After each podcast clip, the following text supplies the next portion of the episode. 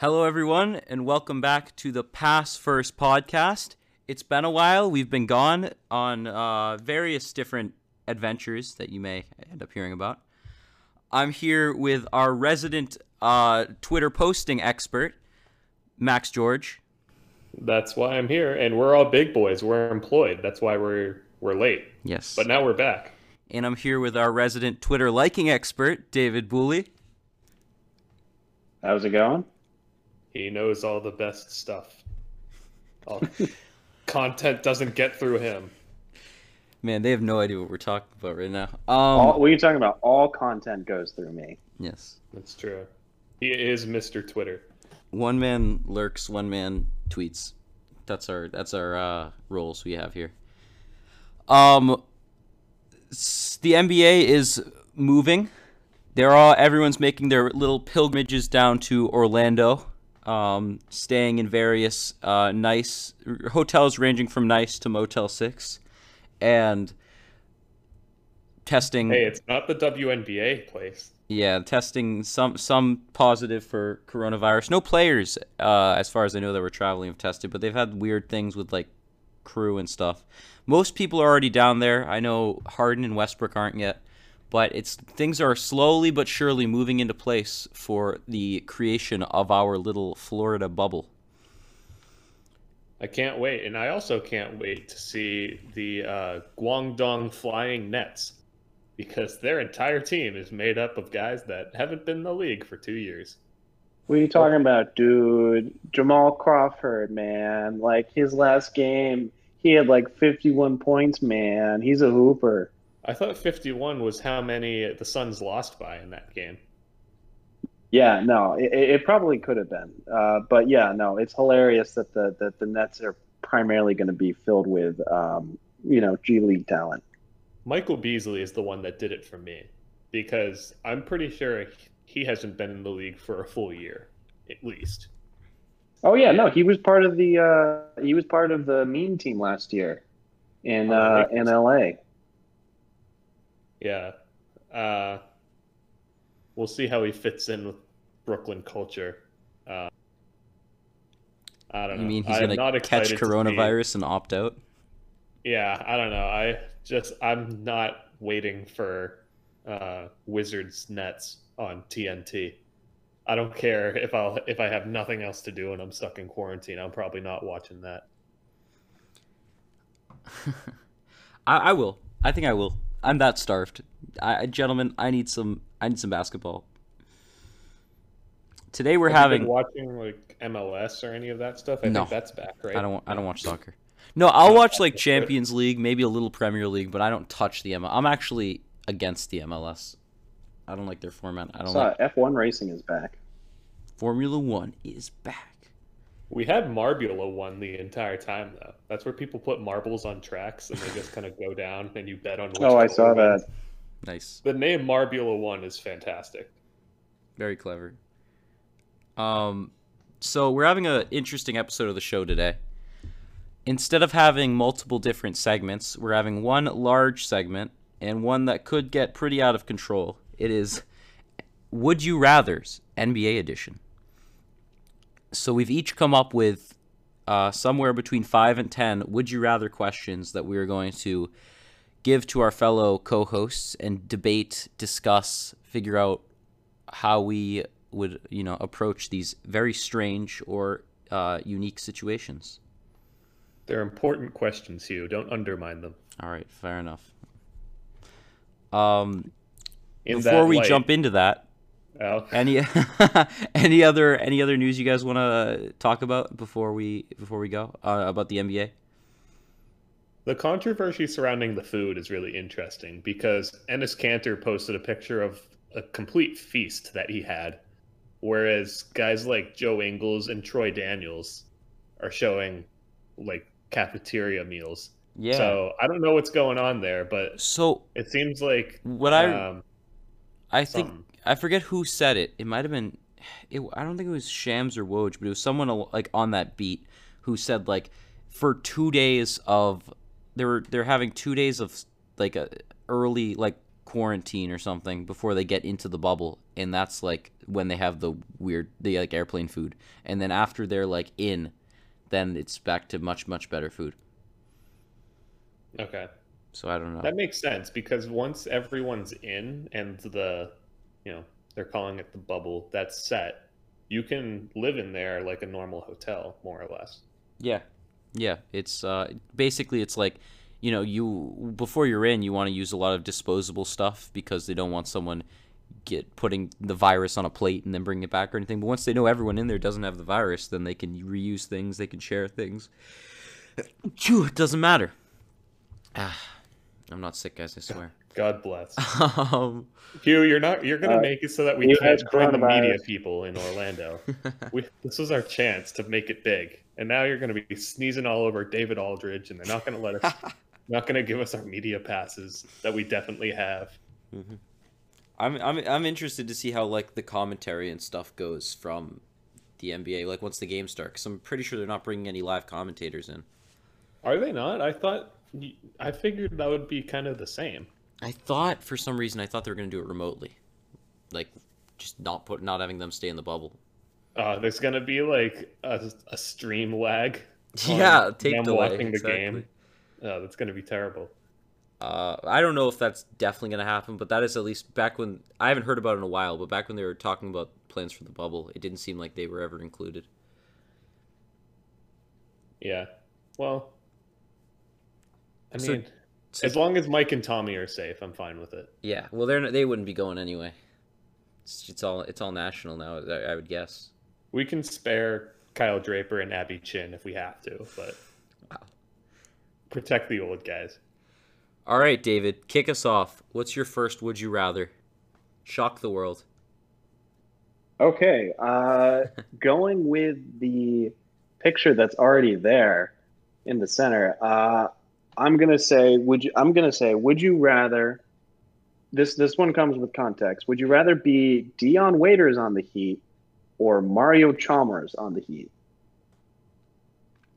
Now, if you're Dion Waiters, you are. This is this is this is going back maybe one or two years where you know Dwyane Wade was in the twilight of his career. He was you know past his prime, and it's essentially the offense runs through you despite what your coaches said. Don't win a lot of games, but you get to feel great about yourself because you hit all of the big shots because you take all of the shots. You take on Tim Hardaway Jr. Win. Yeah, yeah, no, you go you go back and forth with Tim Hardaway Jr. or you be Mario Chalmers on the Heat, which is someone who is relatively unknown, you know, maybe makes a couple nice plays every now and again, but is undermined by the surrounding talent that uh, you are with. You know, be on the team with someone like the Big Three, be a starter, but not necessarily, you know, be the best player. So, would you rather be Dion Waiters on the Heat or Mario Chalmers on the Heat? So are we talking? Would you rather have their either or of their careers? I was kind of doing it more of like the perspective of the situations they were in. Like, like would you rather be? I mean, I guess I, could- I, it was a fun way of framing. Would you rather be the best player on a bad team or an okay player on a great team? Oh, I Mario gonna Chalmers. ask if we're in their bodies. Like, do I have Dion Waiters' um, body, which is Yes, you have. Uh, you have uh, Dion Waiters' tolerance to gummies. I was gonna say, Okay. are you able to just yeah? All right. Um, I'm take. Well, here's the thing: if you're Dion Waiters and you're on a you know underwhelming Heat team, you get to do whatever you want as an NBA player.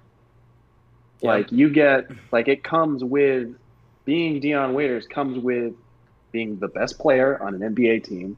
You know, uh, taking 30 shots every night, being a relatively good player, but just you know known for being you know the fall guy if the team plays bad. I'll take Chalmers. I'm taking Chalmers, hands I down. I have a feeling he has rings. I have a feeling he's made more money in his career, and I think he'll be I doubt more. that. Mem- I think his legacy is more memorable than Dion Waiters. So, like to I take a feel like- page out of Scal's book, Like I'm gonna be just inflating my numbers on those championship teams to everyone I talk to for decades to come.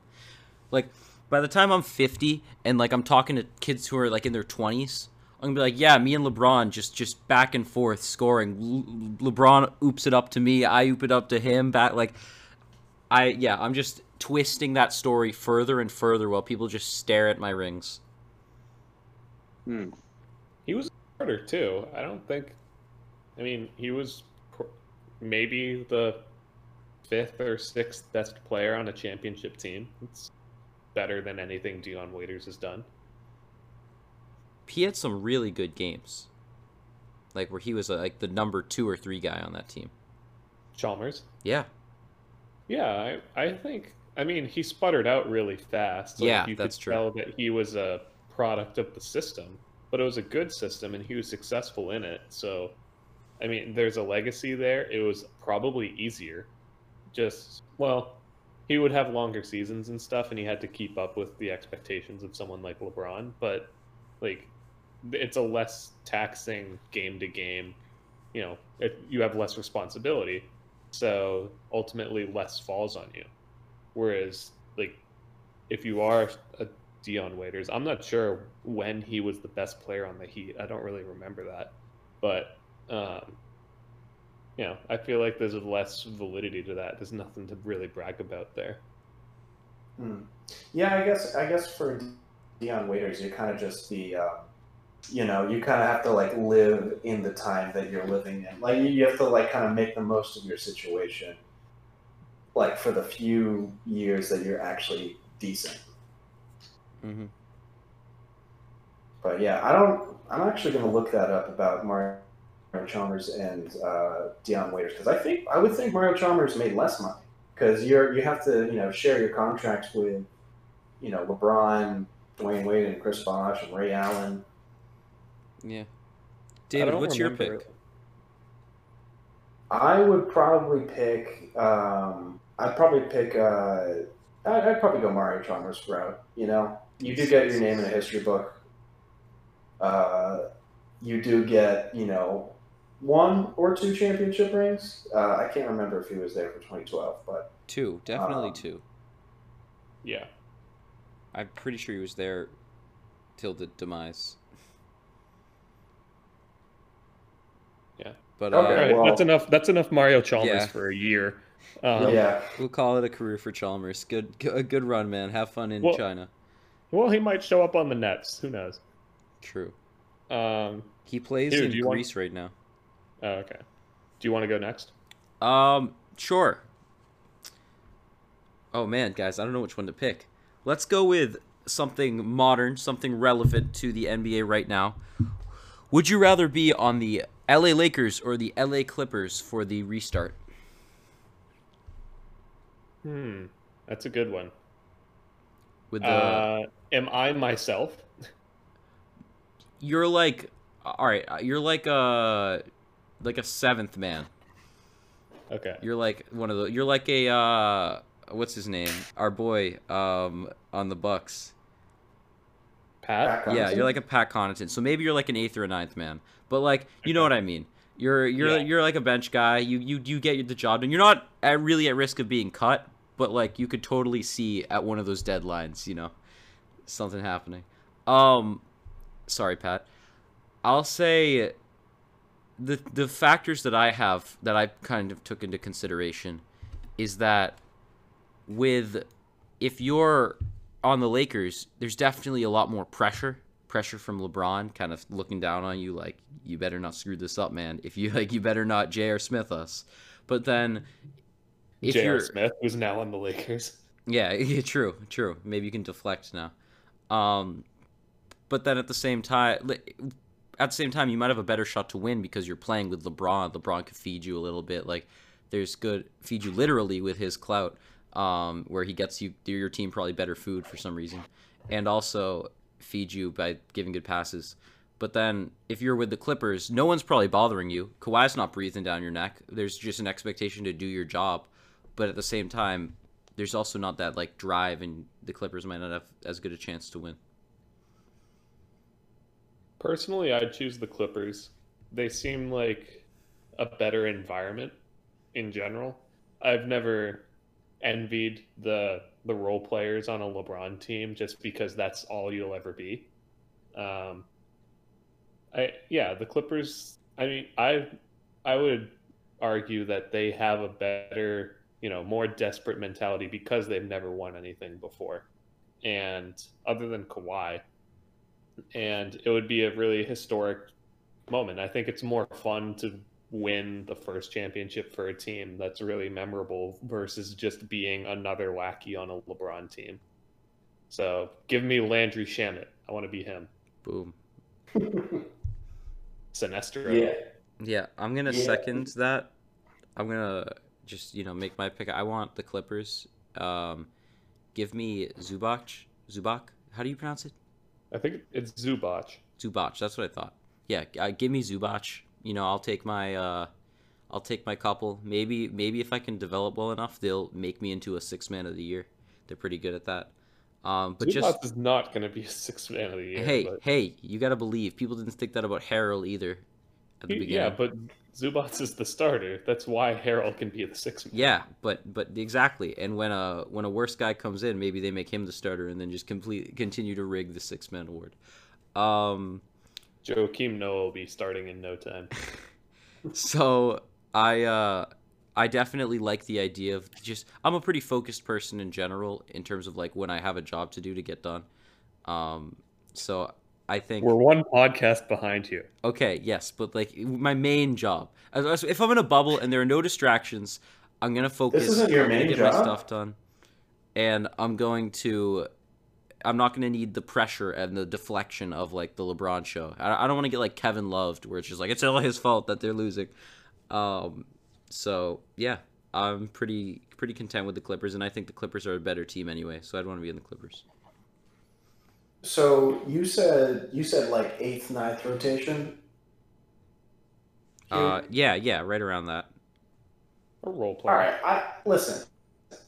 If I'm going to be the eighth or ninth rotation player on a championship team, I am going to want to make the most of my situation. I'm going to be on the Lakers because if Alex Caruso played for the Clippers, no one would no one would care about him. No one would no one would pay attention to him. He would not he would have no clout, he would have no following he would not, you know, he wouldn't exist practically in the NBA. He'd just be, you know, oh yeah, look at this uh, this white man that can dunk, essentially. But the fact that he is on a LeBron team that gets, it does get scrutinized. You know, it does get a lot of the toxic limelight. But at the same time, if you're going to be that only your your ceiling essentially is a eighth or ninth guy on a on a championship team. If that's your ceiling, then I'm going to want to make the most out of it. I'm going to want to, you know, get brand deals with local pizza chains. I'm going to want to do as much, you know, marketing and as publicity as possible just to extend the lifespan of, you know, my NBA career, you know, or at least people talking about me. So, I, you know, as much as it would be nice, you know, I, I, I still hate the Lakers. Don't get me wrong. And, and, and being on a LeBron team, I feel like that would definitely be something that would uh, take some adjusting to. And you know, I don't, I can't say whether LeBron is a good teammate or not, but uh, at least you know you gotta get like the fact that it's like, oh, you know, you could feel pretty confident about your team because you are playing with someone who's been to eight straight NBA finals. So Hmm. Fair enough. It's a win-win either way. Yeah, except for one will lose. Yeah. Max, tee us up. All right. We know where we're going here. Um, would you? Ra- this is a three-way. All right, you have three choices. Would you rather fight Ron Artest, Dennis Rodman, or Stephen Jackson? Ron Artest, to Ste Stephen Jackson, who? And Dennis Rodman. Oh man. Those are your three choices. You're in a ring. They're standing shoulder to shoulder. You're locked in a steel cage. You have to pick one of them to fight. Who is it? And they're all mad about something. All right, that's the question. What are they mad about? I don't know. Uh, they're gonna make well. Let's say they're not mad. It's they really, you know, all these guys are retired. Let's say they're short on funds, and whoever wins this fight gets a lot of money, so they want it. Wait, so this is this is like retired as in like where they are now, or are they like NBA shape? Because like I don't care if like sixty year old Dennis Rodman tries to eat my ass. Let's say, for let's say they're in their prime, each one. Three of the toughest guys yeah, ever. I'm going Dennis Rodman. Okay, why's that? Um, actually, I lied. Wait. Okay. this is so hard. I'm, I'm withdrawing my choice for a second. You said Ron Okay. Artest is yeah, in his prime. World Peace. Yeah, exactly. But like exactly when in his prime? Because is he pro world peace at this point, or is he? I Yeah, was he's so thinking he was. I was thinking Yes. he was Malice in the Palace. Yeah, that's what I figured. Yeah, I'm going Dennis Uh, Rodman then. I'm thinking it's Den- it's Ron Artest, Malice in the Palace. Dennis Rodman, like he has the mentality of the bad boys Pistons, and he's just crazy. He's Dennis Rodman. Yeah. Um, and then Stephen Jackson is just himself at Yeah. any given time. um, Then I'm definitely. you're, Yeah, yeah. I'm going- I I'd say I'd say Ron Artest, because like Ron Artest, Ron Artest is hilarious. Like he is, he's a really. I feel like you know, in, in the process of him, you know, beating the crap out of me, I feel like I would be able to like you know make him laugh or like say something funny. that's your You know, defense mechanism. That listen, well, like he's he's a jokester. Like you saw, even at the Malice at the Palace, he was like lying down on the scores table, like he didn't care. You know, like the whole the only reason he got upset was because someone threw a drink at him. As long as I don't do that, I think I should be good. Well, this is why I'm You know, going or, with. or I try to be, you know, This is why I go with Rodman. It's because I'm a pretty weird dude. I like weird stuff. I feel like I could try to, you know, get weird with him. And you know, maybe, nah. maybe, maybe, you know, it might hurt, might not be a pleasant experience. I might not look back on it fondly, but I don't think I'll die. And that's the goal See- right now is to avoid death.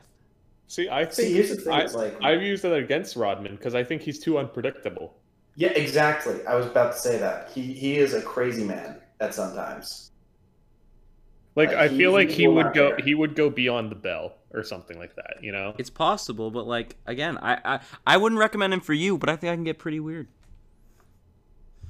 I'm I'm personally taking Ron Artest just because he's the only one of the three where I've really seen like his good side before. hmm Like Dennis Rodman is always either weird or serious, and Stephen Jackson is just always serious. I have seen Ron Artest have a goofy side to him. I know he has a family. I don't know if the other guys do. And uh, you know, I think just at the end of the day, Artest would be like, you know, like, all right, you had a good fight. I put you down. We're gonna stop there. I'll even help you up after, and then I'll, you know, Yeah, I'll I smile it off I and I'll that. make my way off. You know. I feel like Rodman would give you an extra few kicks while you were down, and Stephen Jackson just, I don't know. I, I think he's too scary in general. I think Metta World Peace, is, he, he changed his name to Metta World Peace. He's also been Panda Lover. So whatever stage Yeah, of his career yeah. he's in, whatever stage of his career he's in, I know there's a soft spot in there. What's his So name right now? what- it's it's Ron Artest again. It is. Yeah, because his son uh, plays at some college, like According, Nevada or something like that, and he's Ron Artest the second. So I googled Metta it. changed his name back to Ron Artest. I'm pretty sure. According to this, it's Metta Sandiford Artest. So he's he's he's Artest. Metta Artest. Okay. Yeah, Metta Artest. okay. Because his son is Ron Artest the second, hmm and plays nothing like him at all. I I found out that he was on a Division One team. It's I think it's like a Sun Belt team or something like that. Like he's not a big time recruit, but um, yeah, I just thought that was interesting, and I know that he's kind of like a coach dad too. So Ron Artest is my choice. Wouldn't want to do any of them, but if I had to choose, hmm yeah, my choice as well. All right. So Dave, we're back to you. yeah, I'll take Rodman. Good luck. Okay, all right. So this would you rather I've seen a bunch of times on uh, NBA Twitter. Well, I've kind of like narrowed it down to this. So would you rather have Steph's shooting or Giannis's physique? Hmm. I have a lot of factors going into this. Like you just have those two aspects about who they are. What is my Like, f- You're so as tall, as strong as Giannis, so not my necessarily skilled or sh- you know skilled, yeah and you are just as good shooting as Steph, but not as good as a play. You know, may, guaranteed not as good at you know not guaranteed that you're a playmaker or you know you're a good so I think the million dollar question is do I have Steph shooting in this body of mine? yes, like All you, right, Giannis you, it is. it I'm in Giannis. is- okay, okay. Let's say like from a basketball perspective, like trying to win. Still, uh, then d- uh, double down on Giannis. Giannis is going to retire with more championships than Curry. You heard it here first. Yeah, but do you have Hugh Gaffney's skill in Giannis's body? That's a that's a All right, one. gentlemen. I have the athleticism required to carry this. I just Steph Curry. That man's quick, and I do not have speed. But if I have Giannis's body, the speed is there. Yeah, you have like all of the the physical gifts of Giannis. Maybe not like the handling, but you know, Also, things outs- that can be worked out. Outside of my skin burning, I'm a pretty durable person, so I feel like I may be somewhat injury resistant. I'm taking Giannis. Hmm. I've never broke a bone, weeks- never had any Yeah. serious sprains. Like I'm pretty, I'm pretty durable. Played a lot of sports growing up. Didn't didn't really get hurt. This is a tough one for me because Because you were You're obsessed with impl- shooting. well, yeah, that and you're not implying that we're in the NBA, right? Like it's just when I wake up tomorrow, I have that, I, I that body or that skill. it's it's more like it's more like okay, you have to play a basketball game. Your life depends on it. Would you rather like strictly from a basketball perspective, like not this Still is like some permanent change to your life?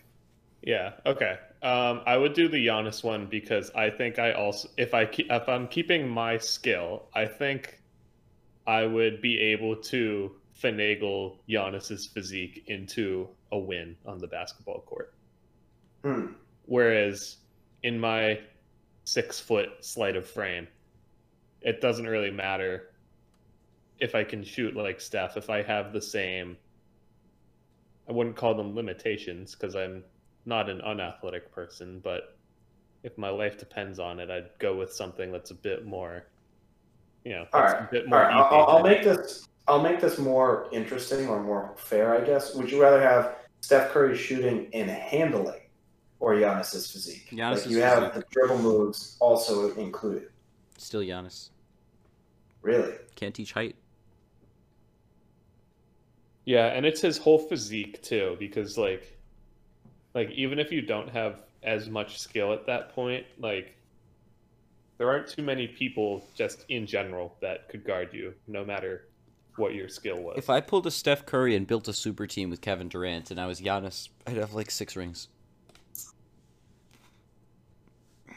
Yeah, that's a good point.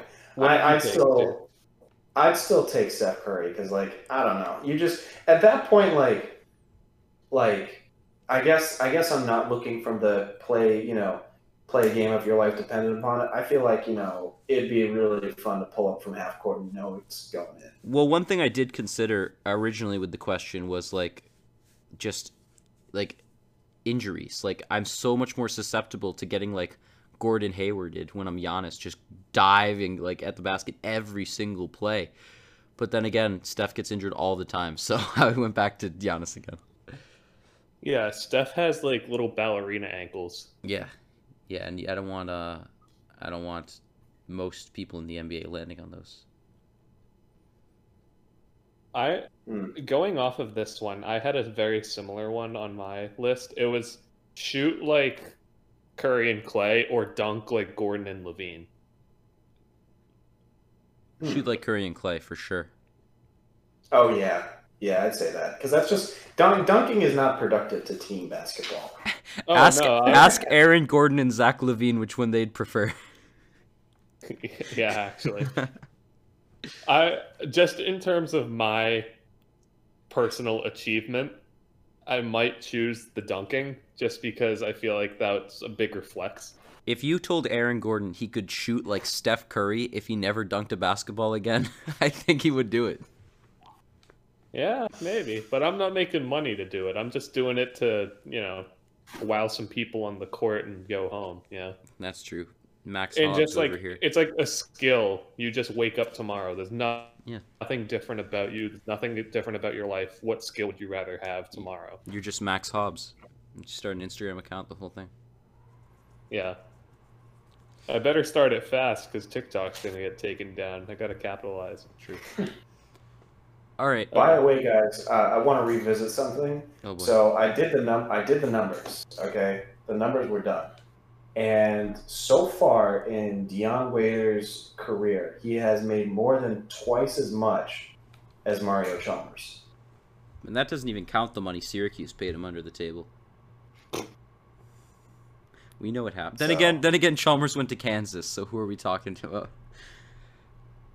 Um, yeah, you did you just dox your own school? you know, I, I, I think I'm pretty sure we got right now? fined for like years. I we got we got scholarship stripped for the last ten years. So I don't know if I could do more damage. Wait, for the last ten years? Yeah, we've had like scholarship restrictions for a long time. Yeah, yeah, in basketball, it's basketball. Was it Carmelo? No, I think it was Fab Melo. Nice, that was worth it. You- That's probably what it was. It was they did some like shady they did some shady stuff and then like the Brazilian mob went after him and now he's dead.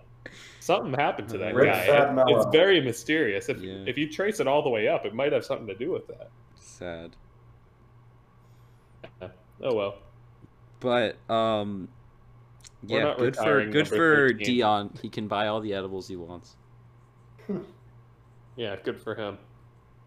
Hugh, what's your next topic? We're going with we're going with a spicy one, boys.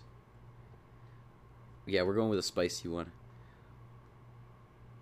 Would you rather have a night in LA with LeBron James or a night in New York City with J.R. Smith? Ooh, Oh, Okay. LA with LeBron, not even close. yes, I'd agree. Not even close, to you. So, I don't know why you would even give spending time with J.R. Smith. Like, because I've thought about a this a lot. I've thought about this a lot, and I'm LeBron's a you have. LeBron's a dad. You know, he he's he's got a family. He's Yeah, he loves Ah, come 21 year olds. He might just on, take you out for Taco Tuesday at like you know six o'clock, and then you, ha- you know have go home, have like a family movie, do some TikTok dances. Like I'm a little worried. The other thing is LeBron's so famous that you might just be surrounded by like obnoxious like paparazzi and stuff everywhere you Yeah, go. and then you get to say, "Yeah, I'm with LeBron," true, true. Yeah, and okay. there's all this photographic evidence of you hanging out with LeBron, and then you're Yeah. like famous overnight. That's But- a win-win. But what's your story really like? Oh yeah, me and LeBron went here and he was famous, and we went here and he was famous, or is it like, yeah, me and Jr. You know what type of just tomfoolery was had in Manhattan? Yeah, What he nonsense? He, he he chugged two handles of henny and passed out in 45 minutes, and then I had to watch him all night.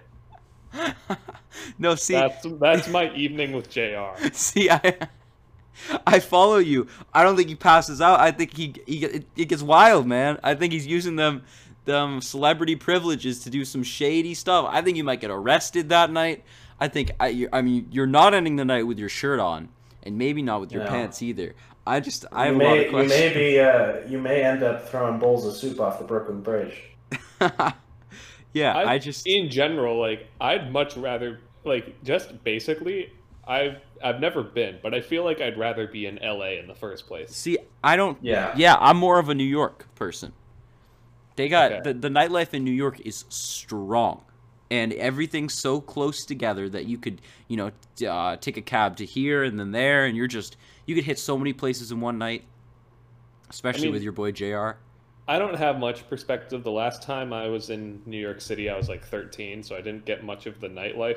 The only nightlife that we had was that we were walking past a long line for a bakery and we met Matt Bonner. Huh, nice. That was the closest thing to nightlife that we had. It was pretty exciting. It's probably not as exciting as going clubbing with J.R. Smith, but I was in Brooklyn last January, and uh, yeah, did not did not see much nightlife. Saw a lot of crime, I thought you were gonna say you saw Matt Bonner too. No, no. like, oh my god, he's everywhere. No, but uh, yeah, definitely, definitely. Uh, uh yeah, I'm take I'm taking New York. I don't care. I'm doing it. Hmm.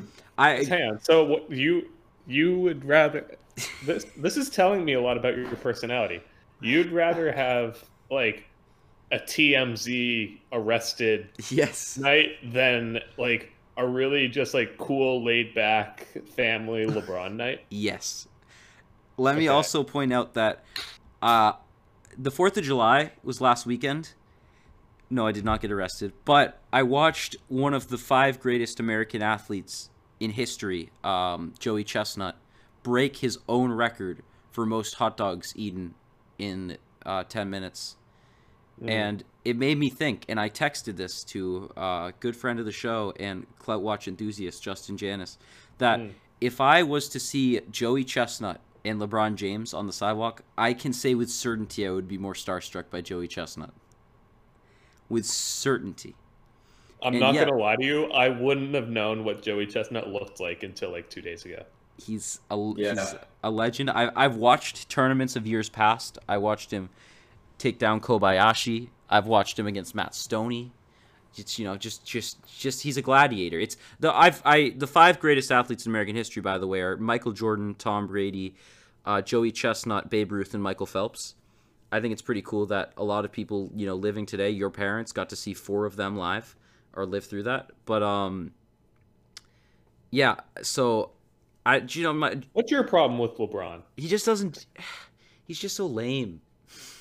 I really don't think. he I, is. I, I, I think highly he's doubt that. so lame when he I when he think posts videos. I think he covers his ass a lot. I think Yeah, he goes a- out a lot more than you think. yeah, the way that you phrased like the the facade that he has of being a family man means that his like social profile is working on you. Because there is no way in hell that LeBron James does not have a super fun life. okay, fair. He probably has fun, but just like I don't. He's just, he's old, man. He's old. Jr. Like- is old. What are yeah, you but Jr. doesn't about? feel old. Jr. feels. Jr's like Uh, that he's on veteran minimum deals. He's old. I didn't Yeah. see. Yeah, but I didn't see LeBron shirtless LeBron. chugging henny at a parade. Okay. I I just know that I wouldn't be able to keep up with JR, and I feel like I would have less of a good time. I, would much rather have like really really expensive. Also, Oh, if if LeBron's paying, like I'm gonna have the night of my life. I'm gonna have the most expensive meals ever. It's gonna be awesome. If there is I not I feel like JR is not gonna you know indulge me very much. If there is not an element of fear in this night, then I'm not satisfied. And JR in the middle of New York City is bringing the fear.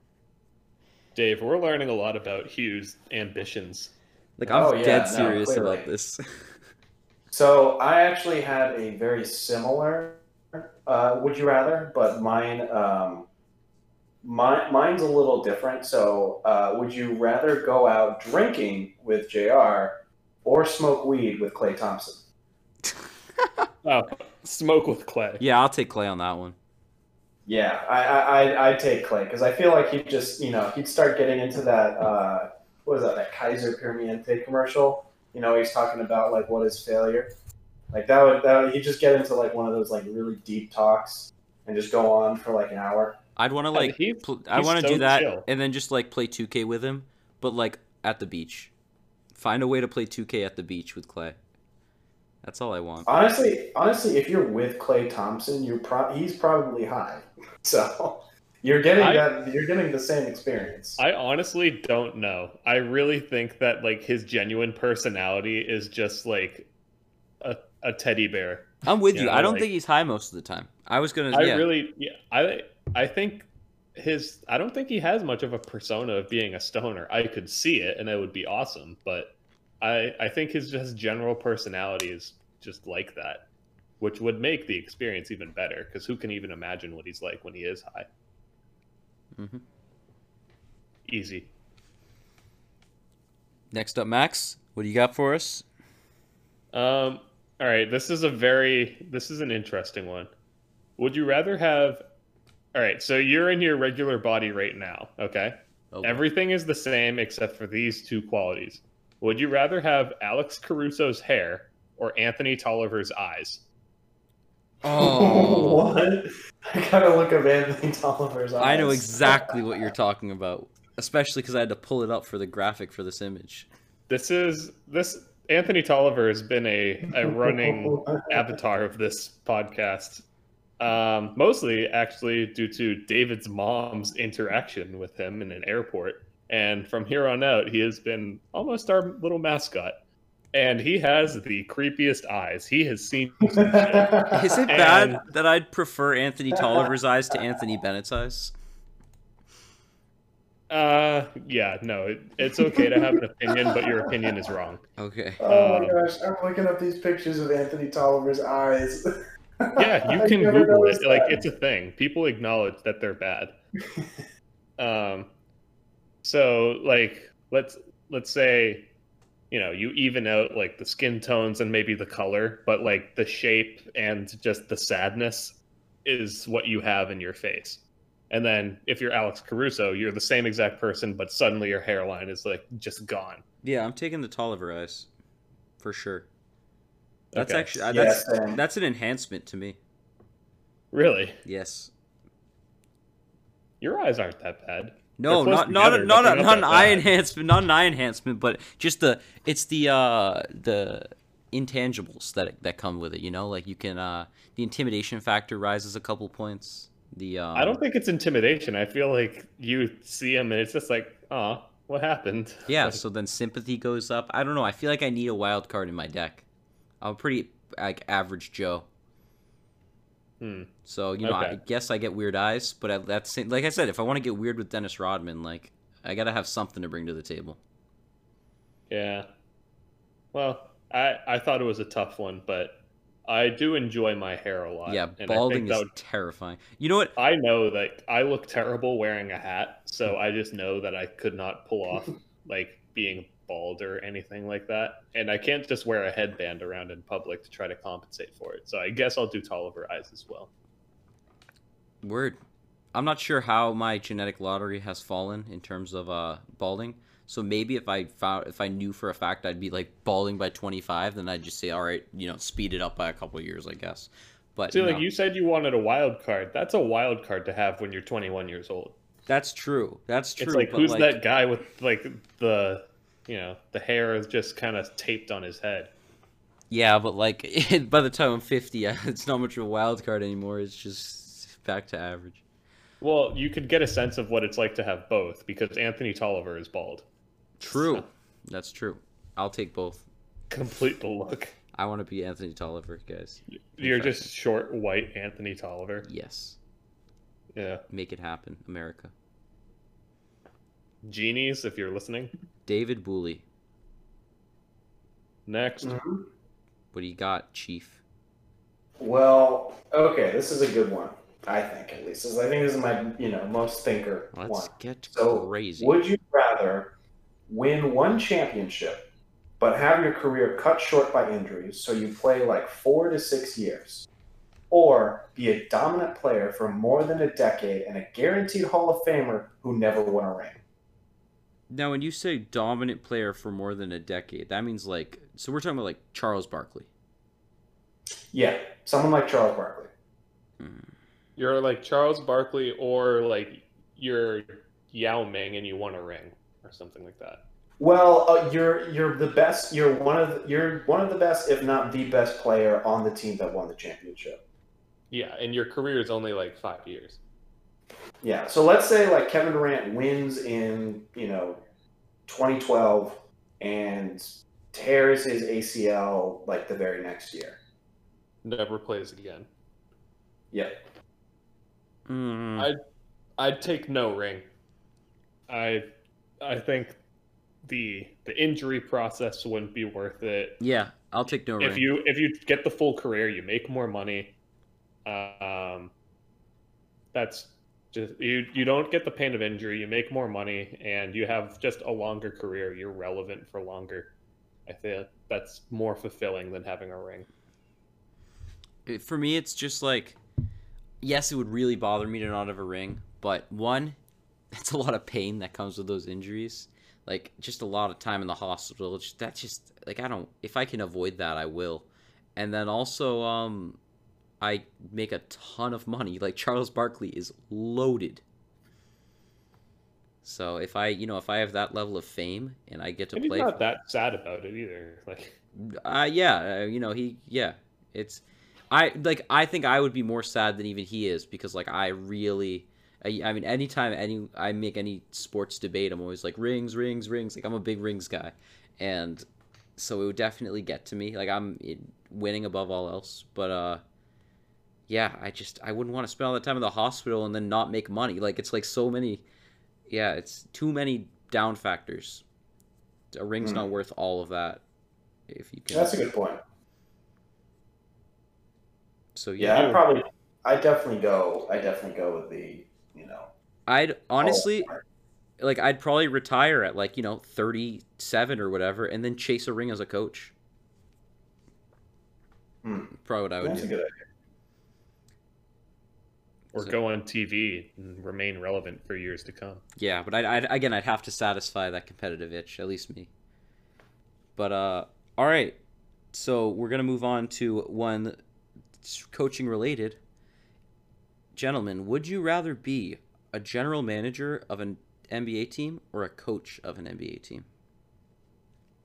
Would you Hmm. rather be Brad Stevens or Danny Ainge?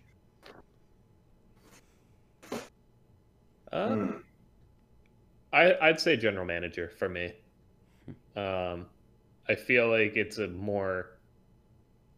I, you get the same. I, I think you get the same connection with the players if you do it right, and uh, just in terms of being in the terms of a position, it seems more interesting day to day.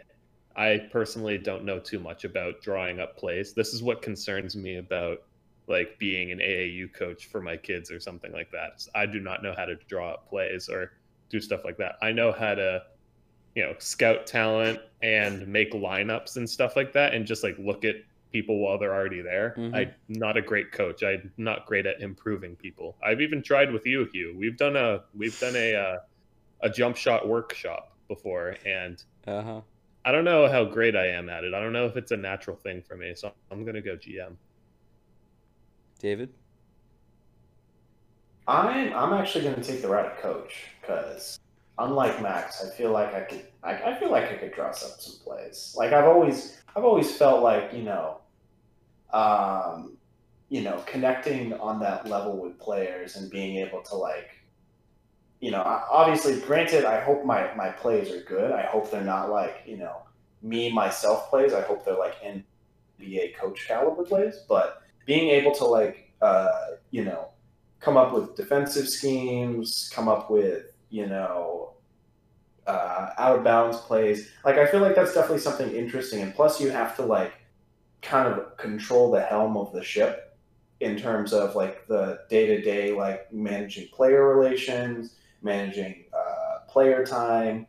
Uh, there, there's, I feel like there's a lot of uh, opportunity there to, like, connect with the players. I, I, I feel like that would be the most satisfying because I feel like if, if I'm a GM, then I feel like that's like so much like what if like there's so many routes you could go as a GM. Like you could you know you could be you know someone who just ex- you have to exclusively you know you have to focus on college talent. You have to focus on potential trades. You have to be noticed. You have to know what other teams' timelines are going to be for the next couple years. It just seems like there's so much uncertainty to manage whether if, if you're just coaching then you just sim- you know you get to just execute something and watch it be executed I think there's less pressure on a GM though. Like think about the Sixers. Like everyone praised the GM of the Sixers for putting together this team, and then everyone's just shitting on uh, Brett Brown because he can't make it work. There's a lot more job security in a GM, and I feel like making trades is more fun than making plays. I Hmm. have thought so I have always thought I would love the role of coach.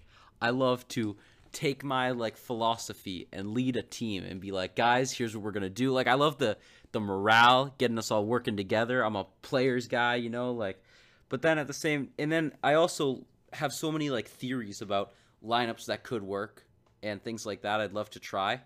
So I think I would enjoy being a coach more I would like to build that type of you know camaraderie day to day and get things to work out, just uh, build an ecosystem.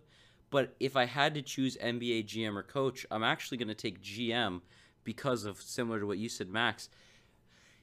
You have such a short lifespan as a coach. There's so little trust, such a short leash as a coach, and so often I see coaches get fired for things that just like they had no control over. Like, Yeah. sorry, I didn't improve this complete mess of a team under this terrible owner. Like, it's just so hard sometimes versus a GM. Like, a lot of GMs get hired, and all you have to do is tell your owner, like, all right, cool, we're gonna tank for two years, and then you just have two years on the job that you get to really figure things out. So, I would Hmm. take GM just because it, you know, it. Yeah, I would take GM just for the stability and all that, and being able to be in the league longer. Then maybe if I really had that coaching itch, I'd pull like a Popovich and then try to insert myself as a coach. If I get fired, it's no big deal because then theoretically, if I've got to the level where I can insert myself as a coach, then I was a good enough GM to get another GM job somewhere. Agreed. I don't know. That's a, that's a good point about uh, you know job stability and trust. Um, you know, you definitely as a GM you get to pick your coach, but I don't know. I feel like I feel like in terms of uh, getting a, getting out of you know getting what I want out of basketball, I'd ra- rather prefer uh, being a coach. If you're a GM, you can fix having a bad coach. If you're a coach, you cannot fix having a bad GM. That's a good point. It baffles me that there's such thing as a bad GM. Oh, Like- and it is so bad. Bill Simmons It's Simmons really loves just to. aggravating because there's a lot of, you know, just like there's a lot of just questionable moves that it's like even in the moment, there are people in a city that are just like, "What the hell are you doing? Like, Yeah. how can that be your job and you are bad at it?" You know, like Bill, Bill Simmons comments on this often. How like the NBA specifically like is uh, guaranteed. There's always going to be one guy who's just atrocious at his job.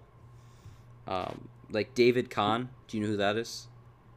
I don't. He was the GM of exactly. He was the GM of the Minnesota Timberwolves and like whew, just just believed, you know, he he he knew. He just knew and he didn't. So um Well, like it's like Vlade Divac right now. Like yeah, yeah. Well, sometimes you just like look at him and it's just like, "What the hell are you guys doing?" I mean Hey, all you have to see with Fox. all you have to see with David Kahn is it, the Timberwolves had picks number five and six in 2009. Took Ricky Rubio and Johnny Flynn, and then Steph Curry went next. They had two tries to get that right. Two tries. Oh, That one never made any sense because it's like, why would you draft a guy and his backup? Yeah, in the exactly. lottery. oh my, just I feel like I'd be great at drafting. Like, I feel like there's a lot of guys that it's like, it's- there's a lot of, especially like upperclassmen college players that turn out just to be fine.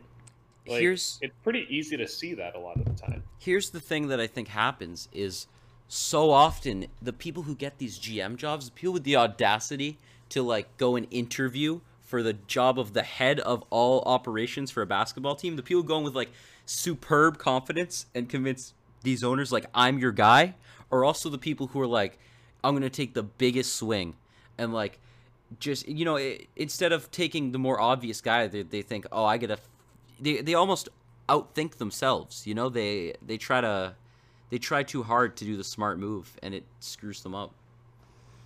I think that happens sometimes.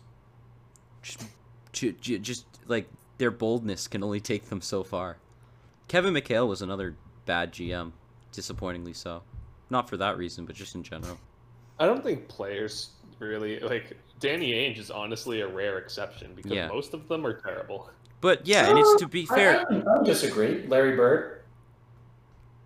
He All right. wasn't a GM, was he?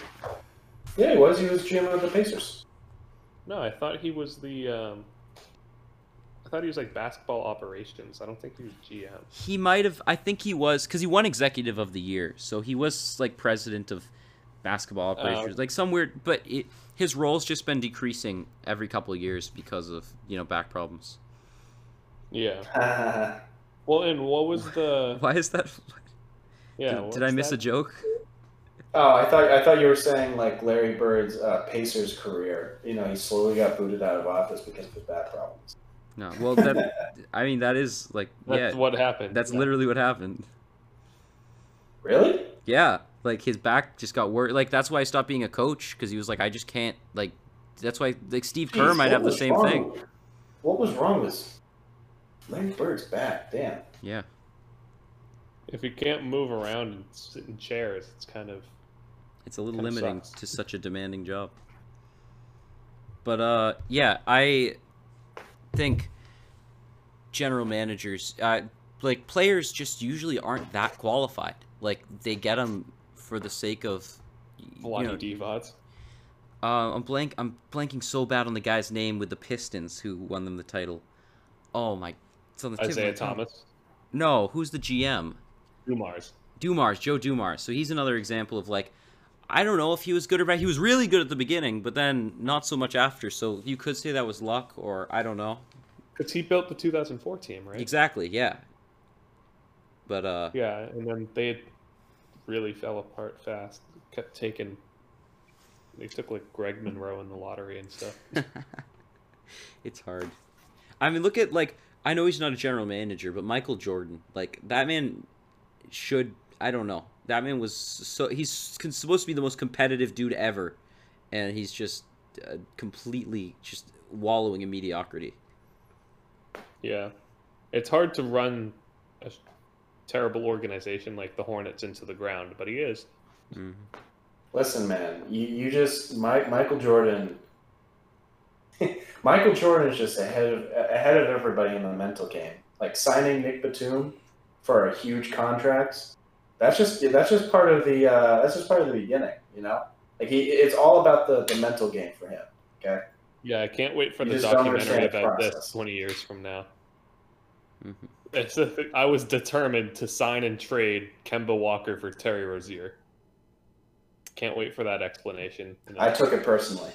yeah, that pissed Michael off. Mm-hmm. All right, so Max, we're up to your your question. All right, kind of going with the GM theme. Would you rather? Ch- you're the Sixers GM. Would you rather trade Ben Simmons or Joel Embiid? Ooh. Huh. Ben Simmons. Yeah. Uh, hmm. What's the reason? Because Joel Embiid is better at his position by a lot. Joel Embiid is either the best or the second best center in the league, in my opinion. And Ben Simmons is a, a like top like the, in the top third of point guards, but like barely, and he kind of ruins the dynamic of any team that you know like. You, you, you can't have your ball handler, your primary ball handler, also not be able to shoot. Like, th- that whole step back thing is so important. You just you gotta space know. the floor. The, the, it's never been more important in the history of the NBA to be able to space the floor, ever. And Yeah. at least Joel Embiid, who also can't space the floor, can make up for it by being incredibly dominant in the paint. Where you know, at least if you stick Joel Embiid at the rim, nobody under six nine is going to be able to drive and do anything. So, but if you stick Ben Simmons down there, then what's the point? It just doesn't make any sense. See, I think this kind of stems from the problem that like uh, Ben Simmons and Joel Embiid are two completely different players. Like one of them thrives on pace and cl- being close to the rim. The other one, re- you know, relies on you know a, a slowed down game and you know being able to space the floor. I actually, you know what? I think they both. I think Joel Embiid's space, floor spacing. I think it's I think it's severely over, overrated. Just because like he's not a reliable three point shooter. Yeah. For the amount of times he takes, he's not like a consistent, you know, threat. Like people will, you know, some big men will just, just let him shoot. So I, I definitely think that, you know, saying, oh, simply because he takes three pointers and misses more of them, uh, I don't feel like it's a good argument. Plus, I think Ben Simmons has had a more sustainable career. He hasn't gotten injured a lot, you know, as as much as Joel Embiid has been.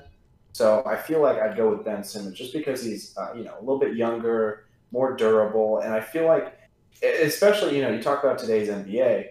I feel like someone who you know, six eleven point guard, who you know may not be able to space the floor, but brings that you know up and down pace that has kind of defined uh, you know the NBA today. I feel like that's something you know a team would rather be able to build around rather than a slow, injury-prone big man who you know can sometimes hit threes. I think it's very bold to say that uh, Ben Simmons is less is more durable when the guy literally just this season was out again for a, a long stretch of the season where his team dropped all the way to the sixth seed because of back problems. Um, my thing with Simmons, it's just like it's just he's just so like Joel Embiid can be the best player on a championship winning team. Like where he is right now, if he's the if you surround him with the right talent, he can be the best guy on a championship team. If you surround Ben Simmons with all talent that's inferior to him, there's no way in my mind they're winning the championship. Joe Joe see and I, I don't think Embiid like I agree he's not great at spacing the floor, and I wouldn't even want him. I think he takes too many threes. I wish he took zero threes a game. That's not his role. But if you have four other guys who can, then that's that's all you need. With Ben Simmons, if you have four other guys who can, you still need more out of that guy. And also, Ben Simmons, his handle isn't even very good in the half court.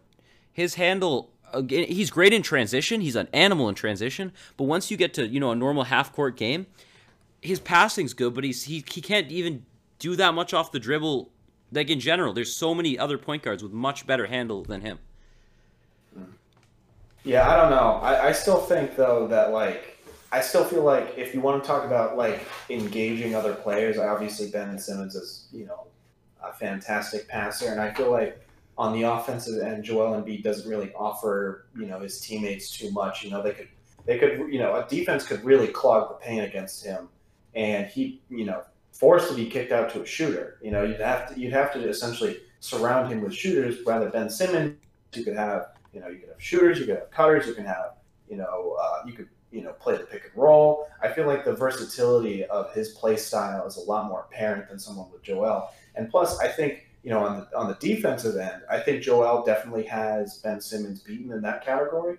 But Ben Simmons is very, very close. You know, he's a very good defender. He can True. defend one through four. You know, I agree. I he's good at think that, defense, like, but yeah, no, no, no. I think that like you know, I feel like the aspects that make Joel good are kind of, you know, are not as significant as his blind spots. Embiid's not immobile either. Like Embiid can move. He can move, but it's. I mean, I I definitely think that you know durability during a game, you know, comes into question. Yeah, conditioning he does have to work on. I brought it down to two factors. It was if it was a trade, who, what do you get for them, and their potential. So I feel like you would get more if you traded Embiid. You would get more back, you know. Mhm. And I also think Simmons has more potential. I think Embiid is what he is. I don't see many other things that he can learn to do. You know, I think Right. he kind of this is what he is. This is his. This is I think kind of his ceiling at this point. Whereas Simmons, I think, is so versatile. He's only twenty three. I think there's more untapped potential there. So I think if you were forced to trade him, and you're not winning now, you might as well gamble on the potential of Simmons over the static of Embiid. I just struggle with the fact that like I if I want to win a championship, I truly believe I have to get a player to pair with Ben Simmons that is also better than Ben Simmons, which is a lot to ask. With Embiid, you can build a Giannis-esque system. Obviously not as good as Giannis. You'd probably have to pair him with another All-Star. You, I would, I would think Simmons could have a Giannis-like system. And you think that's enough? Really? You, I mean, I, I don't know. I just don't think he's enough. He's just not that good of a scorer. He scored one point in a playoff game. I know that was a while ago, but like he's just Yeah, generally. in Joel these- Embiid missed like eight threes in a playoff game before. But that in, in exactly. And but my my way to address that situation is why was he taking threes? You know, like there's no reason for he should have enough people around him that he never has to take a three. Um, Yeah, Joel Embiid, I think he went like 0 for 14 in that game against Raptors. Yeah, should not be taking threes. I, and against the Nets too. it's it's definite. I yeah, the system right now that Embiid is in is so broken for him. It's I think it complements Simmons more, but it's not good for either of them. So I yeah. th- yeah, I think it's a good question. Uh, next is David. Okay, all right. So back to the fun questions. So That was a fun one. I enjoyed it. no, no, no, no. More We're like, having fun. This is I would fun. say I would say less less serious. Mhm. So would you rather would you rather get dunked on by Prime Blake or play defense on Prime Boogie in the low post? Oh, that's a good one. And this is like this is like for an entirety of a game. Now, do they dislike me or are they just neutral towards me? Well, I mean, here's the thing. I picked both of them because both of them, you know, their highlights, they're mean in their highlights regardless who it is. Like they have contempt for everybody. Like if Blake, if if Prime Blake is going up to dunk, he's going to slam it as hard as possible, no matter who's underneath him. And if I don't know. you're trying to, if you're trying to, you know, reach in on, you know, Demarcus Cousins, he's going to try to, you know, basically bulldoze you, uh, you know, bulldoze his way to the basket. So I, I just kind of looked at them as, as kind of like not having, basically having beef, beef with anyone. I'm going to use a little bit of a cop out and say that if Prime Blake was dunking on Isaiah Thomas, I don't think he'd be that mean. I don't know if he'd do it. I think he'd be more interested in jumping over him than just ruining his life. It's also not as much of a highlight if, he, if he's dunking over someone. exactly. So, so that's Well, why I'm okay, saying I'd, I'd like- rather be isn't like- dunked on by Blake in that scenario. All right, let's say you're a power forward in the NBA. Oh, okay. Then I'm would you rather? yeah. Then I'm I'm taking on Cousins and I'm trying to poke the ball out. I'm not trying to block Blake. I'm trying to I'm trying to you know, w- yeah yeah. I'm taking I'm getting I posted up. agree because I because no one was watching Prime Cousins Kings games, so no one would ever even get an inkling of knowing that you were getting schooled down in the post because no one cared. See, see, I would, I'd rather Blake get dunked it all dunked on. I'd rather get dunked on by Blake because you know, yeah, you live in infamy, but like I feel like trying to guard Cousins in the post would just I feel like there's just more pain, you know. Like he's a big dude, and if if I start pissing him off, I do not want to get in the fight with him. So Post in the chat. Anyone watching? Who would you rather take on? Would you rather get dunked on by Blake Griffin or posted up by Demarcus Cousins? My, I have one that's similar. Uh, Okay. Would you have? Would you rather have someone step over you like Allen Iverson, or dunk on you like DeAndre Jordan to Brandon Knight? So, would you rather be Tyronn Lue or Brandon Knight in each of those scenarios? Ah. That's so hard. yeah, I like this one. It's a tough one. I guess I'd probably rather be Brandon Knight. Yeah. Okay. Cuz at because yes, you're being disrespected, but you're not being like personally disrespected. It's more like DeAndre is getting hyped up versus like with the step over, you are being like they they they beat you and then they disrespected you. Like DeAndre had no choice but to disrespect that man with that dunk. At least at least here it's not, you know, I I'm not just getting clowned. DeAndre made the face though. He made the face after. Yeah, I I don't know, just getting dunked on, it's not as rough as getting stepped over. You know, LeBron's been dunked on by enough people.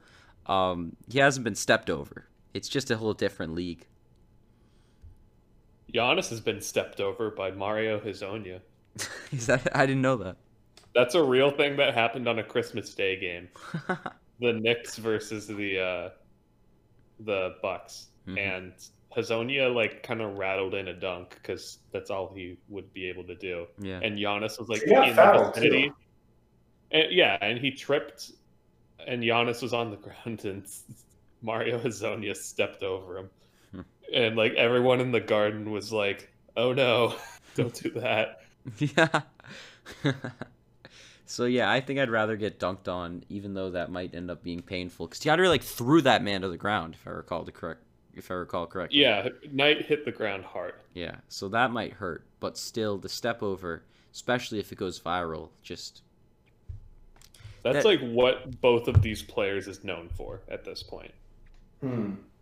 You know, like, right. that's their legacy. Brandon Knight and uh, Tyronn Lue. Yeah, Yeah, Dave. Uh, Tyronn Tyronn Lue is known for being the the Cavs coach. I feel like now. He's I had don't the know. I, chance to I still remember him for. yeah. for that. Casuals, casuals known for the step over, and that's it. That, that ESPN's gonna repost that on Instagram every year till we die. That's true, but he'll also be surrounding rumors of like he might be the coach of this team for the next few years too. True. Dave, did you make a choice? I'd say uh, I definitely say Tyronn Lue because like you're in the finals. You know, it it seemed a lot less painful than Brandon Knight. All right, we are, All right. we're at another stalemate. So, Max, oh, Max what are you so taking? I- Oh. I, I, I think you made a good point with the Brandon Knight one. Is that like DeAndre Jordan was gonna dunk that no matter who was in his way, and he probably didn't even know that it was Brandon Knight that he was dunking on at the time. Whereas like AI knew that Tyronn Lue was guarding him and purposely stepped over, Mhm. knowing it was Tyronn Lue. So I feel like that's a bit more disrespectful, and I feel like the Knight is like it's more of a situational play and it's less personal. So I think you could probably rub it off a little bit easier. hmm Yeah, exactly. That that was my reasoning. So I'm going with DJ and Brandon Knight. Mhm. All right. Well, I have a very uh, similar question. I, I, it's somewhat similar. Like it- it's almost similar, or uh, I should say, almost the exact same question. But would you rather be Brandon Knight or Anthony Bennett? Like all, like, would you rather be someone who has a mediocre NBA career and has known for the absolute worst of lowlights, or be a well-known draft bust who had almost no career? Considering Anthony Bennett's career is the worst of lowlights, I'm gonna go Knight. I'm gonna go Knight as well. Knight made bank on like one contract that he milked for like four years. So he's living fine. He doesn't care anymore. I don't know, man. That guy has made. I, I, I said I said I thought Brandon Knight would be the king of lowlights. Are you kidding me? He had that. He had that time where he missed the game winner when he was playing for the Bucks. Obviously, getting dunked by DeAndre. He got crossed up by Kyrie Irving in the Rising Stars game. Like he's known for that the dude that just gets you know that's in the the, the worst the the shit end of the stick essentially. Yeah. but he was in the league for like eight years. So Yeah, that's a good point. I feel like if you saw Anthony Bennett in the street, I feel like you would kind of chuckle. Whereas if you saw Brandon Knight, it would be like, oh hey, it's Brandon Knight. Like you don't have the same like laughing stock reaction. That's just me. Is like I feel like like through and through, there's still a little bit more respect behind Brandon Knight than there is to Anthony Bennett. Your expectation, like, you know, Bennett was a bust because people's expectations for him for too high were too high. Think about your expectations for yourself. You just like, you'd be so sad. Like he went number one and then just number one. Like, And now uh, he's like barely even making money playing basketball. Mm-hmm. Yeah, that's a no-brainer for me. David. Yeah, I, I think I would be. I don't know. Because I feel like the thing with Anthony Bennett is like no one's still talking about him. There's been bigger draft busts, and there since and you know before and since. Since who's since? Tell me, please. He's the biggest bust of all. I was gonna say, It's and who before close. also? Yeah, Like, yeah, yeah, all right, all right. Fair enough, but I'd, I'd still yeah. Even I- I'd Kwame Brown Brandon stuck Knight. around for like ten years. I'd probably go Brandon Knight. I just was thinking like, I, I don't know. I feel like Brandon Knight though, like, I feel like he doesn't get you know, I feel like he doesn't get the same you know. He doesn't get enough like hate. He doesn't. It's not that he doesn't get enough hate. It's just like he just he just consistently gets like the worst lowlights, like the the absolute worst. Yeah, but I don't think Brandon Knight's life is a low light. Yeah. That's true. Oh, it's so sad. So- Sorry, Anthony, if you're listening. Who knows? You could be. You probably don't have anything else better to do. But, Oh no. All right, but yeah, no, I would. I'll tee up another one for you guys. Yeah, we're probably closing in on the last few, right? I still have three. Okay. Would you rather? And all right, I'll preface this by saying you're like a an average like starter. You're like a mid, like not an all star, but a starter. Would you rather sign a max contract with the Knicks or a minimum deal with the Warriors? Are we talking like last year's Warriors or this year's Warriors? Just the organization. I guess maybe. How about this? Like, it's hard because, like, oh, an organization that really has their act together. Like, I could say the Celtics or something, you know, or the the Spurs. But I But think it's I- a minimum deal. Yeah, but it's a minimum Okay. deal. Are you like how good of a player are you? Are I'm you sticking with the yourself? Warriors. I'm gonna say the Warriors, and they have Draymond, they have Steph coming back, and they have Klay coming back. So they're gonna be contenders. And they And, and, you're Cody Zeller hitting free Yeah. agency. yeah, and and any moment they could swing some trade. You know, like they're they're a good organization, and or or or a max deal with the Knicks. I'd take the max with the Knicks. I take the max with the Knicks. Yeah, you're making money, and like you can at least make the best of a bad situation, right? Like I feel like I feel like I'd rather I'd rather get playing time, and you know, being able to say Get that some I'm a, stats. Yeah. Yeah, get some stats, get something on the board rather than just be you know like I'm trying to think. Alec Burks now he's not on the Warriors. He was. He was. He was this year when they were bad. Um, It'll be uh, Eric Paschall. Shaun Livingston was like that. He took minimum deals with the Warriors instead of longer deals with other teams. Yeah, well, that's part of my thought is if I take the minimum deal with the Warriors, I could parlay that into, you know, th- playing for the Warriors is going to make me look better than I, are, I actually am. And I could get a, a good deal later with a team that's I- not the Knicks. You can argue the exact same thing with the Knicks. It's like, But I would I'll argue be that. making more money and I'll put up empty stats and I'll look better than I am. Okay, fair, fair. You could put up empty The stats. I Michael Carter thinking- Williams effect. That's true. That's true. I'll give you that. But um, yeah. So I guess either way, because that my my idea is the reason with the Warriors thing is I take the minimum deal with the Warriors, I get to play with the Warriors, and then I can get a max deal or a better deal with another respectable team, and just never have to play for the Knicks. I love Knicks fans, so I I think it would be pretty funny. Fair enough. Yeah, I would make I would make the best the- out of the situation. Even if we were losing, I'd just like say stuff to get headlines. Yeah. I kind like, of you know, I kind like, of yeah, we envy. Yeah, I kind of envy a guy like Julius Randle, who's just like technically the best player on the Knicks, but not really, and he makes bank, and all the fans are just like, "Eh, he's not bad, but you know." We, it's like, yeah, we suck, but we love him. You know, that sort of thing. Yeah. They they love um, what's his name? Oh, uh, the guy Ntilikina. who's the the international guy that they drafted a couple years ago. Frank Ntilikina. Y- Oh, that's what you just said. Yeah, yeah, exactly. They love him Yeah, for no good Smokes. reason. Frankie Smokes, exactly. Yeah, he's like they have like the dumbest rotation of point guards, and they love all of them for like the wrong reasons. There's Frankie Smokes, who they still think is going to be like he's going to live up to his lottery status. The same thing with Dennis Smith Jr., who they should have drafted in the first place, and they traded Porzingis for. I was just gonna mention him too, and like that's exa- yeah, that is why I would want to play for the Knicks, is because I wouldn't want then- him as my teammate. And then Elfrid Payton, who like cut his hair, and everyone forgot about him. So that's Yeah. their point guard rotation. And it's like it's an endearing bad franchise because like the casual fan kind like if you if you suck and you're getting playing time on the Knicks, there's a lot of people who are going to know your name just because of how much press they get, hmm you know? I feel like there's more people with eyes on Mitchell Robinson than there are on the seventh guy on the Warriors, you know? Yeah, yeah, fair enough. Could launch your your brand. Yeah, even if it is kind of an inflated thing. If Yabusele can do it, you can do it. Well, he owns what hors d'oeuvres now. Yeah, my guy. Hors d'oeuvres.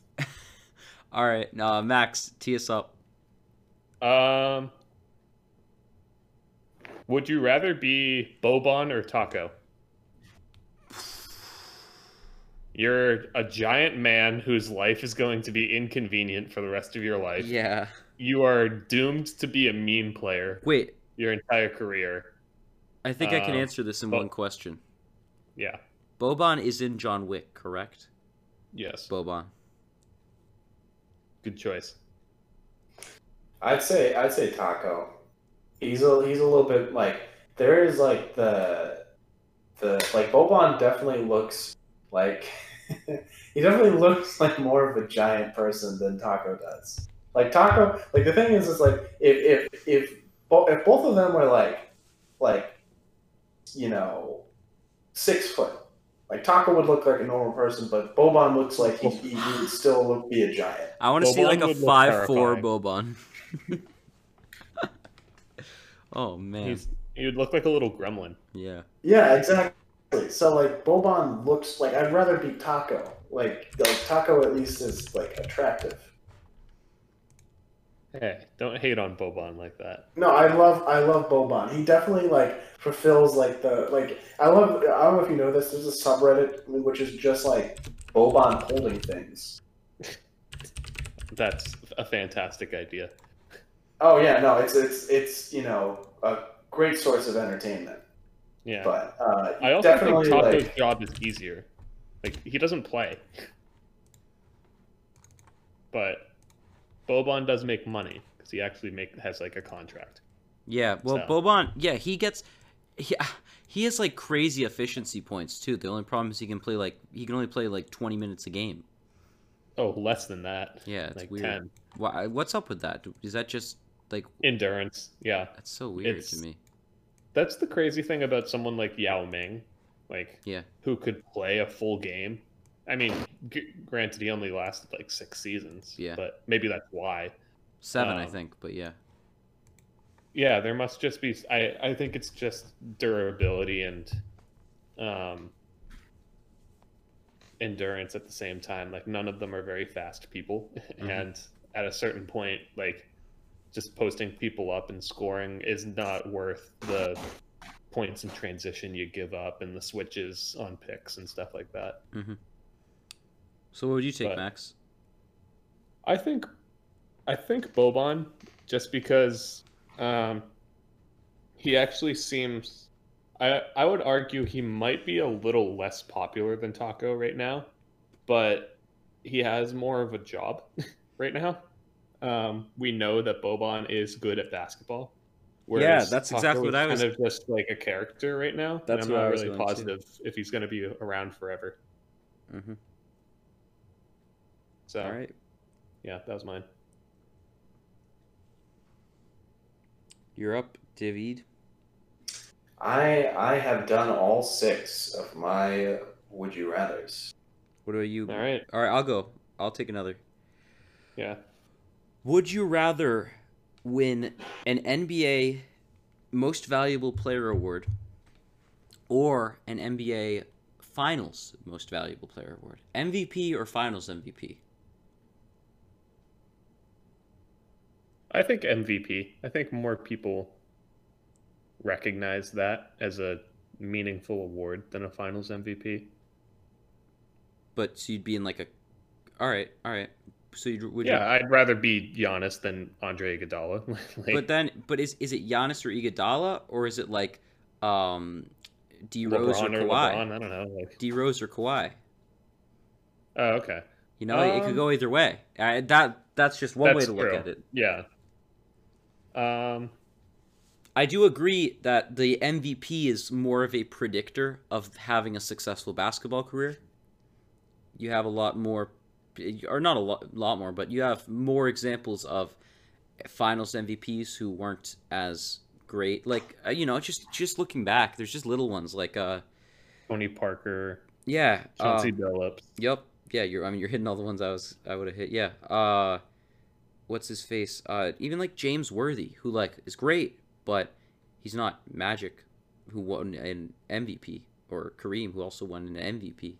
He, he just won the Finals MVP. I'm trying to think of people who won MVPs but not Finals. Uh, Barkley. Um, Malone, I think. yeah, Malone. Steve Nash. Yep, those those three all examples. Yeah.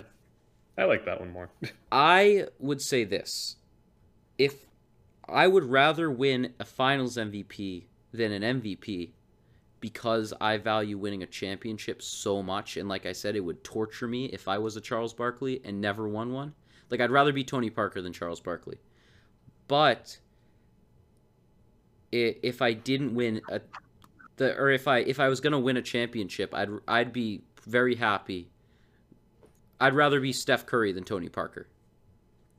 I'd rather have the MVP and the ring, but no Finals MVP than uh, just the Finals MVP.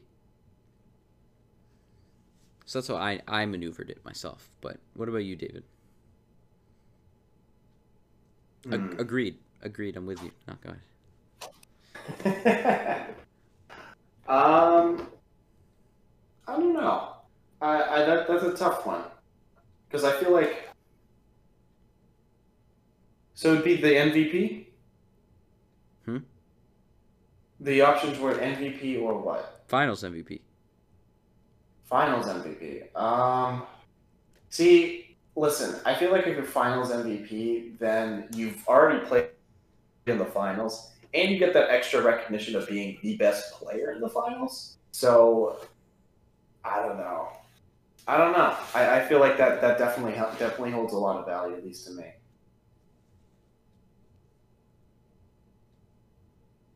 Final answer. Yeah. So you're going finals, okay? And my and Max is going with MVP, and I went with like both. like if if I won a yeah, championship, way to answer your own question. if I won a championship, taking MVP. If I or if I if I didn't win a ch- wait, this is backwards. If I won a championship, I'll take MVP. But if the only way I win a championship is Finals MVP, I'm taking Finals MVP. Um, yeah. So, uh, Max, how many do you have left? Uh, I have one more left. All right, give yours. Mine. Uh, okay, so here's mine. Mine is you're the Bucks. You're Bucks fans. You're the organization. However you want to see it. You either win one championship with Giannis and he leaves Kawhi style, or he stays his entire career and never wins a ring. Easy money. Easy. What? I'm taking the ring in a second. No doubt. And he leaves. Yeah. See ya. What what use are you to me if you can't win me one ring? The only reason they would sign this guy was for the promise of winning a ring. Not to be the greatest buck of all time. No, like what, what? He can't. He first off, if he doesn't win a ring, he's not the greatest buck of all time. That's Kareem. But secondly, like it- I the point uh, every season I'm setting out if I'm anyone on the Bucks, uh, you know, if I work for the Bucks to win a championship. That is our goal as a team. So I'm going to do whatever it takes to win a championship. Usually, signing one of the best players, if not the best player in the league, is to do that. But if you're not serving that goal, then there's no reason to have him. Dave, what do you think?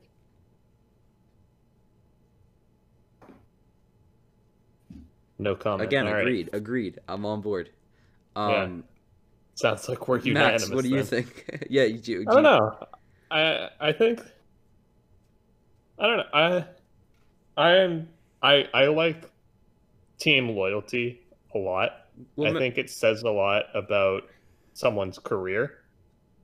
And I'll pose the question to you, Max. Um, if I told you that Jayson Tatum cannot win a ring with the Celtics, it is written in stone he cannot win a ring with the Celtics. How much longer do you want us to keep Jayson Tatum? hmm. Okay. Yeah, that is interesting. I'd want him gone yesterday. I'd be like, okay, let's move on. It was nice having him. Let's get a guy who can win a championship. I mean, that's kind of why we got rid of Isaiah Thomas. Rest in peace. Like yeah, we, we, I don't we know. You knew. you definitely you'd know you'd be competitive for a long time. yeah, but um, for a lot of franchises, that's enough. yeah, not enough for me. It's the best or nothing. That's a car slogan, right? The best or nothing. Yeah, I think that's like uh like Ford or something. Or is that Nissan maybe? I want to Uh. say oh, it's I'm going to look it up. the best or nothing. Mercedes Benz. David's rejoined. Mercedes Benz, the best or nothing. Mercedes Benz is the best or nothing. I should have Okay. known that, and the reason I knew that it was a slogan was because I've edited some commercials for Mercedes, not for them, but for a class. It was like a project. Okay. Yeah, we're employed, but we're not that employed. no, no, no. Uh, Dave, the general qu- the question was: Would you rather, if you're the Bucks or the Bucks fans, would you rather win one championship with Giannis and he leaves, Kawhi style, or he stays his entire career with you, but he doesn't win a ring?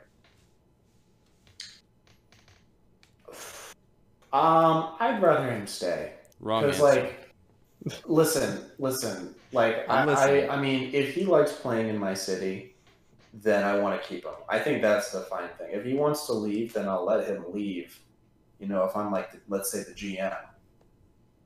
But I, I, I definitely think that like, you know, there there is use to going beyond just being, you know, just winning a ring.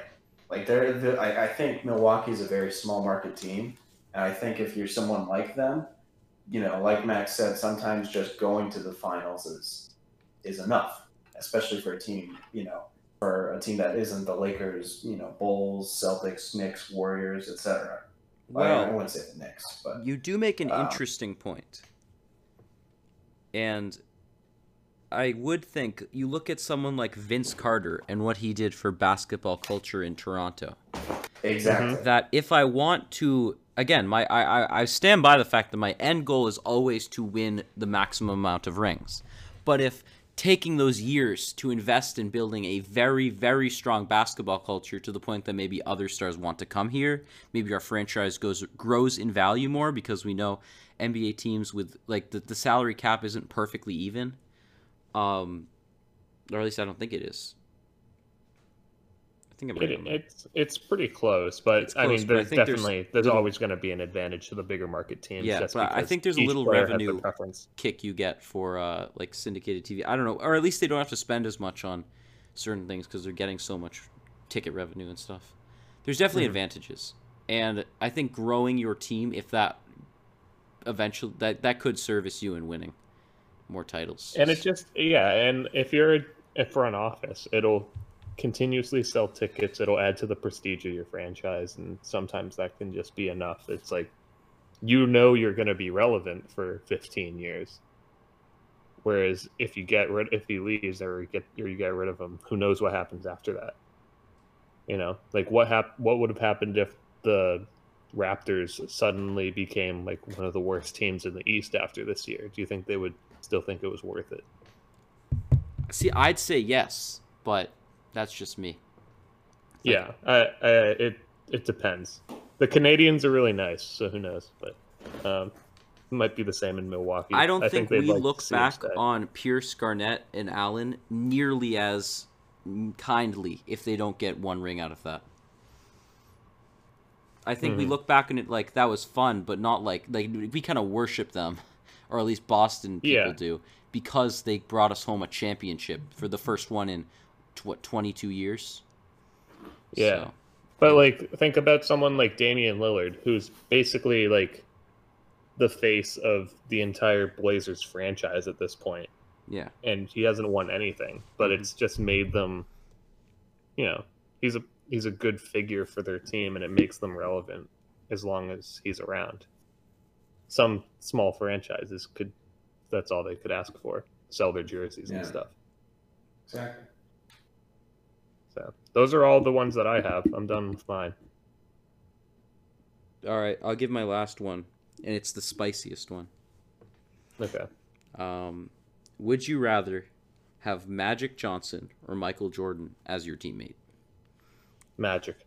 I'm also going to specify you, you, Magic Johnson is your teammate, and it is the mid 80s, and Michael Jordan is your teammate, and it's the mid 90s. All right. Yeah. Magic. Magic. I, I don't want Jordan. I'm going Michael. me Every single practice. I'm going Michael. Yeah. Am I what's what's his name from the Last Dance that he just bullied all the time? Um, Oh, uh, the Uh, UConn guy. Bill, no, Bill the, Purdue. no, the, no, the rookie. the UConn guy. yeah, Uh, oh, Scott. Yeah. Scott Burrell. Yep, Scott Burrell. Scott exactly. Burrell. Yeah, I'd much rather be like a bum on the Lakers with Magic than a bum on the Bulls. Magic is like the coolest guy ever. Yeah, Like, I'd He go is out, so like, nice. a He's, gonna pass you the ball too, which is nice. Yeah, I'm Uh, taking Yeah, Jordan. he's, he's a guy I'd rather go out with. You know, Seems like it's a more positive experience with Magic. he was just into negging. Okay. I like. I'd like to look back and be like, we did this as a team. You know, I'd like to be Steve Kerr and look back and be like, we. It was hard. It was a process. It was torturous at times, but we got through it. We got rings out of it. We achieved actual greatness out of it. Which Yeah, but Magic, so did the Lakers, Yeah. and they didn't have to go through the torture. Yeah, they did, but they it wasn't it wasn't as like the same level of Showtime. uh, but it wasn't the same level as the sum is greater than its parts. The parts were so good with the Lakers that it was kind of gonna happen anyway. There were a couple years with the Lakers where they really no showed, like '86, when they got beat by the Rockets, who were like m- mediocre. No, I'm not mediocre, but they were not great. When Ralph don't know. Sampson Personal preference. when Ralph Sampson and a very young Olajuwon take out Magic and Kareem, you know that's not the, the mentality. But no, I agree. I see why it would be a lot of fun. And if it's mid '80s Magic, that man's taking you. If you want to, if you think going around LA with LeBron is fun, going around LA in the '80s with Magic Johnson is like the peak of fun. yeah. Like that is, you know, as long as you don't catch any uh, diseases, um, like that is, it doesn't get much better than that. Mhm. But I still You're take, coming around. I still no, but I still take Michael because I just the just the be able to say I played with the best and he pushed me and I I believe I theoretically I'll have believed that I got to be the best basketball player that I could be. I just that there's something about that that I really just admire. So I'm taking Jordan. You think Bill Wennington thinks that Jordan made him the best basketball player he could be? No, but I'm not going to be Bill Wennington, all right? In this fictional scenario, I'm not Bill Wennington. I don't see a fictional scenario in which you're on the Bulls and you're not Bill Wennington. Plus, I'll be there longer. Give me like five to six years with him. That's that's my uh, that's the in this hypothetical. I figure it's like five to six years with Magic or Michael. If it's a year, then like I don't know. It's it doesn't really. I'm kind of. It's a I don't toss up. If you're getting the same outcome of like rings and stuff like that, I'd much rather look back on it fondly than be like, yeah, you know what? It was kind of a dick and it was kind of hard. All right, guys. Do you guys want to hear my basketball fun fact of the week? I would. Day?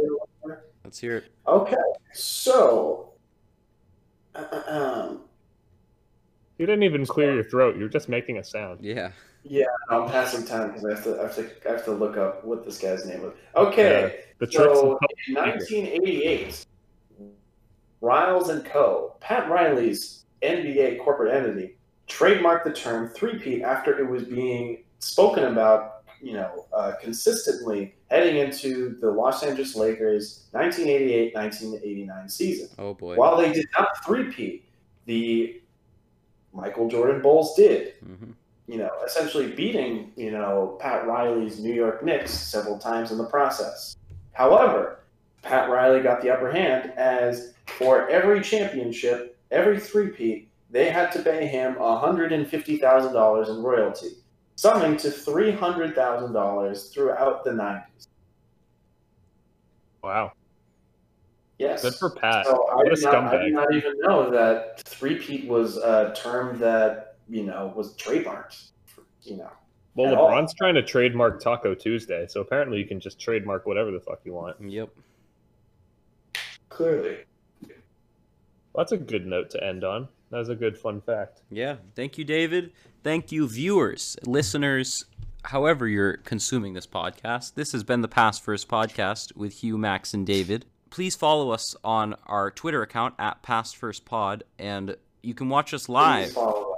Where where you will see us tweet out when we are going live, and you can watch us live at twitch.tv slash podcast.